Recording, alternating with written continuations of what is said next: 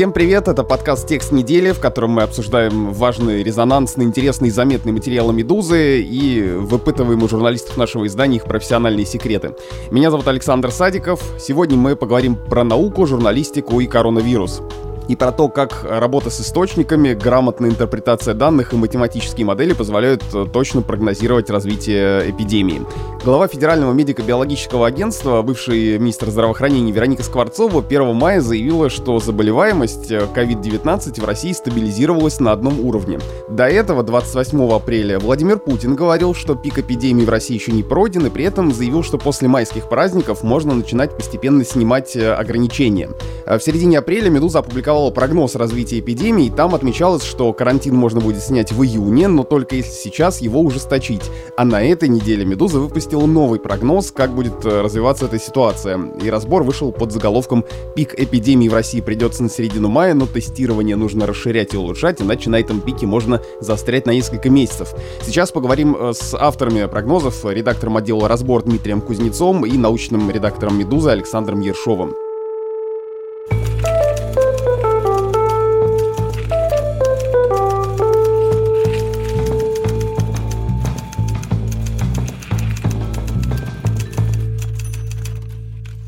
Саша, привет. Привет. И Митя тоже привет. А, привет. Когда вышел прогноз «Медузы» в середине апреля, там был вывод, что меры слишком мягкие, и власти должны карантин ужесточить и увеличить число тестов. Э, Митя, скажи, что за эти две недели изменилось? Прогноз оправдался, но и власти при этом тоже действуют. Правильно я понимаю? А, ну, мы видим по цифрам, что ужесточение мер, которое было введено, по крайней мере, в Москве и Московской области, это введение пропусков, а также расширение тестирования, которым наши власти очень гордятся, э, они действительно действуют. И можно говорить о том, что темпы роста заболеваемости снижаются. И видно, что если эта тенденция продолжится, в середине мая будет пик заболеваемости. Выглядит это будет не очень хорошо, потому что до этого времени и число заболевших, и число госпитализированных, и, к сожалению, число умерших будет расти. Вот. А что будет после, зависит от действия властей. Ну вот у вас в этом новом прогнозе, я так понимаю, речь о том, что к середине мая, скорее всего, пик эпидемии будет пройден. Каждый день число выздоровевших будет больше, чем число вновь заразившихся. Но при этом, как вы пишете, то, как быстро вот это число заразившихся начнет снижаться, будет зависеть от тестирования. И тут два сценария, оптимистичный и не очень. Или, если я верно понял, лучше сказать быстрый и долгий. Э, Саша, вот что это за два сценария и э, каким должно быть тестирование, чтобы у нас все по оптимистичному пути пошло? Ситуация следующая. Речь идет о каком тестировании. Дело в том, что те цифры, которые мы видим ежедневно в статистике, они естественным образом не отражают всю ситуацию. То есть они не отражают то, сколько реально сейчас инфицировано людей. Это не то, чтобы какая-то злая воля властей или власти скрывают. Я не этого касаюсь момента, а того, что в принципе, когда у нас идет распространение инфекции локальное э, в популяции, мы не можем все отследить. Мы не можем проследить лечить каждого. Это сложно. Это иногда бывает возможно, когда инфекций немного, когда они только привозные, и можно проследить цепочки заражения, но когда слишком много людей, мы не знаем реальную ситуацию. Это довольно сложно. Но не знать можно по-разному. Можно проводить много тестов, можно мало. Медицинская система может быть не готова, как очевидно она была не готова в самом начале нашей российской истории с эпидемией, а может быть более мобилизирована. И по тем цифрам, которые мы видим, э, по тем реальным данным, которые мы видим, видно, что процент успешно обнаруженных инфекций, то есть процент людей, которые детектируются, попадают в статистику, он за это время стабильно вырос, причем вырос значительно, примерно раза в 4 с середины марта. И если эта тенденция продолжится, то именно этот вариант продолжения тенденции им называем мы более оптимистичным сценарием. Если же эта тенденция не продолжится, а уровень выявляемости останется на том же уровне, э, как он есть сейчас, то этот сценарий более плохой. Вот примерно так. А вот про тесты я хотел уточнить. Э, мы здесь говорим о том, что тесты позволяют выявить более быстро коронавирус у кого-то или более точно? В данном случае речь идет вообще про всю систему выявления. Тут даже не про тесты как медицинские там, устройства и медицинская процедура, а именно вся система, начиная от отслеживания зараженных, от э, мер проверки в разных местах, вплоть до ну, таких простых вещей, как уровень ложноположительных и ложноотрицательных результатов у конкретных тестов. То есть это тестирование, рост эффективности которого мы видим, оно подразумевает себя вообще всю эту систему, всю выявляемость, насколько мы можем судить. А правильно я понимаю, что когда мы получаем данные, ну, там, власти сообщают, вот столько-то заболевших, э, столько-то случаев, э, мы это получаем как бы с запозданием, потому что на тот момент, когда они озвучивают эти данные, то число заболевших-то уже могло измениться?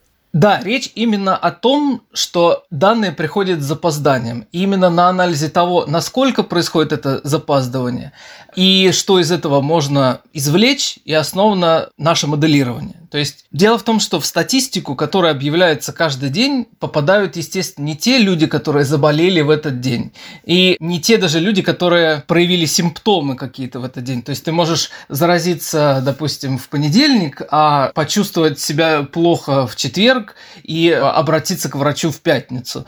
А когда ты при этом попадешь в статистику, это еще другой вопрос. То есть это может быть еще позднее, чем ты обращаешься к врачу. Короче говоря, эта задержка, она важна для того, чтобы понимать, как эпидемия развивается. Мы на основе множества литературных данных, которые по разным странам существуют, мы можем оценить и период инфекционный, то есть период, когда человек является заразным для других людей, и период досимптоматического развития болезни, то есть когда вирус в твоем организме есть, но ты об этом не знаешь. А также мы можем оценить примерно, как быстро попадают данные о людях э, с симптомами, которые обращаются к врачам или которых просто выявляют в каких-то проверках, как быстро они попадают в статистику. В общем, зная эту задержку, мы можем посмотреть немножко назад и оценить, как происходят заражения в реальности а не так, как они попадают в статистику. Ну вот немножко, может быть, путано, но вот так.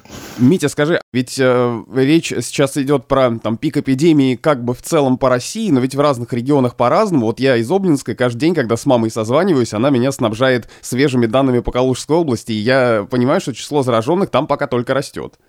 А, оно растет в большинстве регионов, растет с разной скоростью, потому что регионы попали в эту эпидемию в разное время. То есть сначала это была Москва и Московская область, э, и Санкт-Петербург, э, потом присоединились другие регионы. Мы делаем в среднем по России, и у нас есть отдельный такой дополнительный прогноз по Москве, который, скорее всего, первая дойдет до этого пика, именно потому что эпидемия первая началась в Москве, и Москва первая стала принимать э, самые суровые меры ограничения. И, скорее всего, тестирование тоже наиболее развито в Москве. Вот. Поэтому Москва первая дойдет до пика. Мы двумя способами попробовали это измерить. Мы считаем, что это произойдет после майских праздников, после чего начнется снижение этих активных случаев. Активный случай – это вот э, зараженные в последнее время, которые заразны в данный момент, минус те, кто выздоровел или умер, к сожалению. Мы пока оценили эффективность тестирования и степень выявляемости случаев для России в целом. Делали мы это как раз с помощью разных рядов данных. В данном случае мы брали смерти, пик этого распределения смертей наступает через 22 дня после заражения. И мы можем посмотреть на 22 дня назад, сколько было зараженных, потому что мы знаем примерно летальность э, вируса. Она, конечно, зависит от многих факторов, но в среднем там, чуть меньше процента по разным наборам данных в мире э, она была измерена. И на круизном лайнере Diamond Princess, э, и в Японии измеряли по данным с рейсов с эвакуированными из Уханя и в Италии измеряли отдельно по разным общинам. Вот везде получилось примерно одинаковые цифры, то есть чуть меньше процента всех заразившихся, реально заразившихся, не выявленных, а реально заразившихся, а они в результате умирают. И происходит это в среднем через 22 дня. 22 дня назад люди заразились, через 10 дней примерно, 10-11 дней их зарегистрировали как заболевших, часть из них, естественно, не всех. Мы можем заглянуть на 11 дней назад и посмотреть, сколько реально было выявлено по отношению к общему числу заразившихся. Вот, собственно говоря, этот коэффициент э, выявляемости – мы можем его смотреть на протяжении там, нескольких недель и смотреть, как он растет. Так, еще раз, для э, меня, человека, который пошел на журфак, э, потому что там не было математики, и, в общем, всегда с благоговением смотрю на графики, формулы и людей, которые их понимают, как устроено вот это моделирование. То есть, э, когда я прогноз читал, я в какой-то момент, конечно, немножко поднапрягся, когда пошло объяснение вот этой вот модели, откуда все берется. Давай я попробую, может быть, в двух версиях. Ну, в общем, прогноз строится на такой довольно простой идее. Она заключается в том, что э, регистрация смерти все-таки происходит с гораздо большей эффективностью, то есть спрятать и не увидеть смертности дополнительные э, довольно сложно. И данные смертности, они всегда надежнее, чем данные регистрации случаев, данные тестов и так далее. Это первая такая вещь, на которую опирается наше моделирование, ее первая нога. Вторая нога заключается в том, что есть много данных по литературе вообще об этой болезни. Данные о летальности, о том, сколько из тех людей, которые заражаются вирусом, в конце концов умрет. Эти данные, они к нынешнему моменту уже довольно солидные, то есть они показаны в разных городах, в разных ситуациях. На этом Diamond Princess, про который говорит Митя, по итальянским данным. В общем, эта вещь уже довольно надежная. Совсем не такая неизвестная, как это было в феврале, и когда многие на эту тему спекулировали. И вот, имея эти две вещи, данные о смертности и данные о том, как вообще протекает заболевание, какая у него летальность и как долго оно длится, мы можем немножко заглянуть в прошлое. То есть мы можем посмотреть, как развивалась эпидемия 22 дня назад, поскольку мы знаем ее исходы. Большинство тех случаев, которые регистрировались тогда, их результаты уже понятны нам просто из смертности. И на основании этого мы можем посмотреть, как развивается заболевание в последние дни. Собственно, это и есть самое главное в этой модели. Зная, как люди заражались несколько недель назад, зная, какая доля из них потом попадала в официальную статистику и как эта доля менялась, мы можем посмотреть, как происходят реальные инфекции и э, что с ними будет в какой-то ближайшей перспективе. Так, а сами данные, я имею в виду сами цифры, вы берете откуда? То есть какие источники считаются в данном случае э, официальными, которые публикуют вот эти цифры смертности, например? Это очень простой ответ на этот вопрос. У нас есть только данные Роспотребнадзора. То есть та регистрации смерти и регистрации новых случаев э, мы берем только официальные данные Роспотребнадзора. К сожалению, к сожалению, это большая проблема для России, и я считаю, это одна из ключевых проблем, что у нас нет независимых каких-то источников данных, у нас нет людей, которые их собирают и как-то более-менее надежно их анализируют, нам приходится просто полагаться на данные Роспотребнадзора. Просто потому, что ничего другого нет. А другая часть – это данные по миру. То, что касается самого заболевания, его протекания, летальности, это данные, опубликованные в научной литературе. То есть здесь ничего секретного нет. А вот кто вообще э, еще делает э, подобные модели и прогнозы? Это какие-то большие университеты? Потому что у меня такое ощущение, получается, что выстраивается такая линейка, там, один университет что-то делает другой, ведущий ученый, и далее в этом ряду «Медуза». Причем вам я, ребята, доверяю больше, потому что вы перелопатили данные всех этих университетов вместе взятых. Они тоже перелопатили друг друга. Модели все похожи, они разработаны э, задолго до этой эпидемии. На самом деле они разработаны в середине 20 века, применительно к э, другим эпидемиям, от гриппа до туберкулеза и ВИЧ. Сами все модели довольно простые, проблема именно в поиске надежных данных э, начальных, потому что модели очень чувствительны, естественно, к э, начальным данным. И, собственно говоря, э, все проблемы в мире, связанные с моделированием, они как раз э, относятся к поиску этих самых данных. К сожалению, э, везде эти данные выглядят примерно одинаково. То есть это есть э, зарегистрированные случаи. Всем очевидно, что э, регистрируются далеко не все случаи, в разных странах по-разному. Есть страны, в которых почти 100%, например, там Исландия, которая может себе позволить протестировать все там 300 тысяч своего населения. Не все, но значительную часть. Есть страны, в которых с этим делом совсем плохо, которые сознательно отказались от этой политики или там не имеют таких ресурсов. Россия находится где-то вот в середине сейчас. Изначально все было, видимо, совсем плохо, но очень тяжело судить про начальную стадию эпидемии, когда случаи были завозные и, видимо, выявлялись очень плохо. И именно поэтому эпидемия у нас э, развелась до такой степени, что пришлось вводить карантины и все прочее. То есть есть страны, которые с самого начала положились на тестирование, например, та же самая Исландия, Южная Корея, которая массово тестировала и смогла остановить эпидемию, и до сих пор там все более-менее в порядке. Вот, это первый ряд данных. Второй ряд данных э, – это данные о смертности. Тоже все понимают, что, скорее всего, они не точны. Сейчас Китай добавил несколько тысяч э, постфактум смертей, которые не были зарегистрированы вовремя. В Европе происходит такая же да, ситуация. Да. Но все-таки мы исходим, и все, кто занимается моделированием, исходят из того, что смерти регистрируются лучше чем случаи, просто это технически проще сделать. Вот, хотя, конечно, самые разные бывают случаи, то есть люди, допустим, в Италии в некоторых общинах умирали дома, и их никто не регистрировал, регистрировали только после, через несколько недель.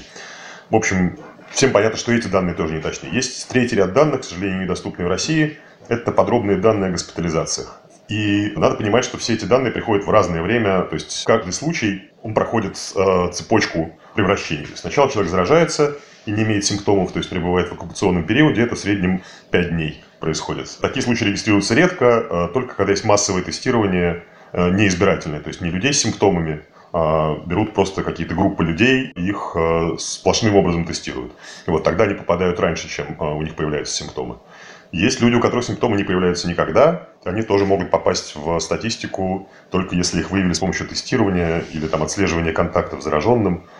Вот. Но в среднем по литературе и по России мы считали примерно так же, регистрация происходит на 10-11 день после заражения. Вот. После чего через некоторое время человек, у которого симптомы тяжелые, он попадает в больницу и тоже регистрируется. То есть это отдельный ряд данных, который для России недоступен. Потом происходит выздоровление. А, статистика тоже по, выздоровлениям плохая, просто некоторых а, забывают, и они не попадают в сообщение о том, что выздоровело сегодня столько-то человек. То есть официально выздоровевших, меньше, чем реально выздоровевших.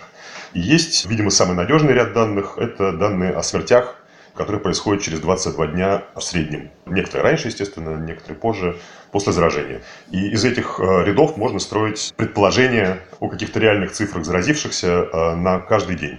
И это и будут э, начальные данные, которые вводятся в модели распространения эпидемии. Вот примерно так. В таком случае, насколько точным получается вот э, прогноз, допустим, опубликованный на «Медузе»? Мы должны честно сказать, что все эти прогнозы не точны, но смотря для чего. Для того, чтобы понять э, общую тенденцию и, там, скажем, информировать общественность, или ученые предоставляют э, свои модели руководству стран, и оно принимает решение о том, чтобы ввести карантин или, наоборот, его снять, для этого точности уже хватает, потому что накоплено достаточно данных.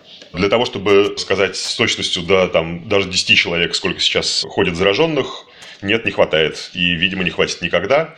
И даже, даже постфактум это будет посчитать сложно. Но речь идет о том, что надо выявить тенденцию, растет число зараженных, с какой скоростью оно растет, и примерно понимать даты, в которых произойдет перелом. То есть будет пройден тот самый пик, то есть число реально зараженных станет меньше, чем число выздоровевших в какой-то день.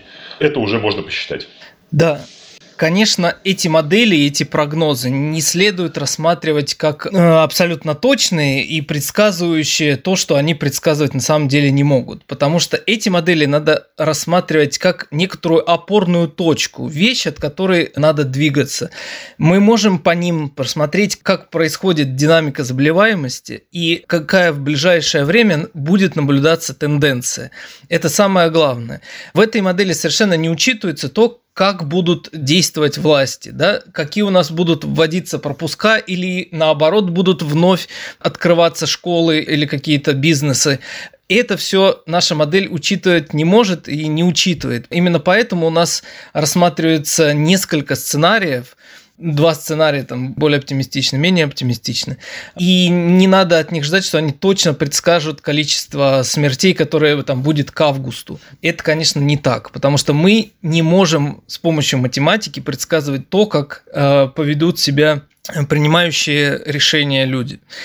Еще одну вещь, которую я хотел э, по поводу твоего вопроса сказать, что э, на самом деле, почему Медуза занялась этим моделированием вообще? Почему мы не пошли и не написали просто о прогнозах, э, которые делают другие группы исследователей? Дело в том, что к тому моменту, когда мы начали этим заниматься, подобных моделирований было уже несколько, их было довольно много, но никто специально и прицельно России не занимался. А те, которые занимались, принимали очень странные и, в общем, не особо разумные допуски о том, э, что происходит со статистикой в России. В общем говоря, хороших прогнозов по России не было вообще. Именно поэтому мы решили это сделать сами.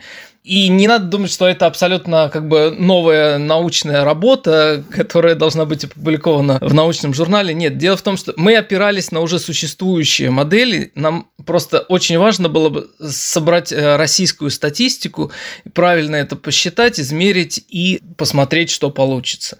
Сейчас э, появляются больше моделей, в том числе те, которые и по России, и многие из них с нашими просто совпадают по прогнозам в ближайшее время. Но создается впечатление просто, что эту работу должен был бы сделать какой-нибудь научный институт, а, а это делают журналисты. Да, именно так. Это вещь, которая меня абсолютно возмущает тем, что мы не видим от Роспотребнадзора или от Минздрава или кого бы то ни было еще хороших моделей, хорошей публикации об этом, какого-то рассказа о том, какая работа в этом отношении ведется. То есть я уверен, что, конечно, они тоже для себя э, проводят какое-то моделирование, делают э, анализ, но это совершенно вещь не публичная. Они почему-то не считают нужным рассказывать об этом публике. Это мне абсолютно непонятно и э, немножко даже возмутительно. А сколько времени вам э, нужно, чтобы сделать вот такой прогноз? Я помню, Саша, ты как-то рассказывал, что у тебя какая-то программа стоит, которая собирает все новости про коронавирус. И как вообще ты с таким объемом информации справляешься? Справляюсь плохо, надо сказать, чем дальше, тем хуже, потому что читать все, что сейчас выходит про коронавирус, э, стало совершенно невозможным, а необходимо, тем не менее, это делать. Что касается того, как быстро, ну, к счастью, мы выпускаем уже не первую как бы итерацию этого прогноза, не первый вариант, не первый текст. Нам удалось более-менее причесать и собрать э, сбор информации, все наши расчеты по новому этому прогнозу выложены на GitHub, их можно посмотреть, можно найти там ошибки, если они есть, я надеюсь, что их нет. И сейчас, в принципе, такой прогноз обновляемый мы можем делать буквально каждый раз, когда выходит новая статистика по России. И это просто делается автоматически. Мить, скажи, а вопрос, который на самом деле волнует всех людей, которые так или иначе начали хотя бы знакомиться слегка или прочитали полностью этот прогноз, а, собственно, что будет-то после пика? Когда мы, наконец, из самоизоляции выйдем и пойдем отмечать снятие карантина в какой-нибудь бар, если они еще останутся в живых? Здесь есть э, большая проблема. К сожалению, очень мало стран пока дошло до той стадии, где э, были сняты все меры ограничения, и они могли посмотреть, как это подействует на распространение эпидемии. Есть представление о том, что вторая волна э, совершенно неизбежна. К сожалению, есть идеи, как с этим бороться, не вводя карантин снова. К сожалению, есть негативный пример. Это Япония, которой пришлось ввести карантин, хотя изначально на карантин не вводила и там боролись с эпидемией отслеживанием случаев, которые были в феврале. Япония одна из первых попала под удар, и там были успешно отслежены все случаи, которые как были тогда, и казалось, что эпидемия в стране прошла, но она вернулась через несколько недель, и в, в Токио и в нескольких префектурах э, был введен относительно жесткий карантин, не такой жесткий, как у нас, но тем не менее.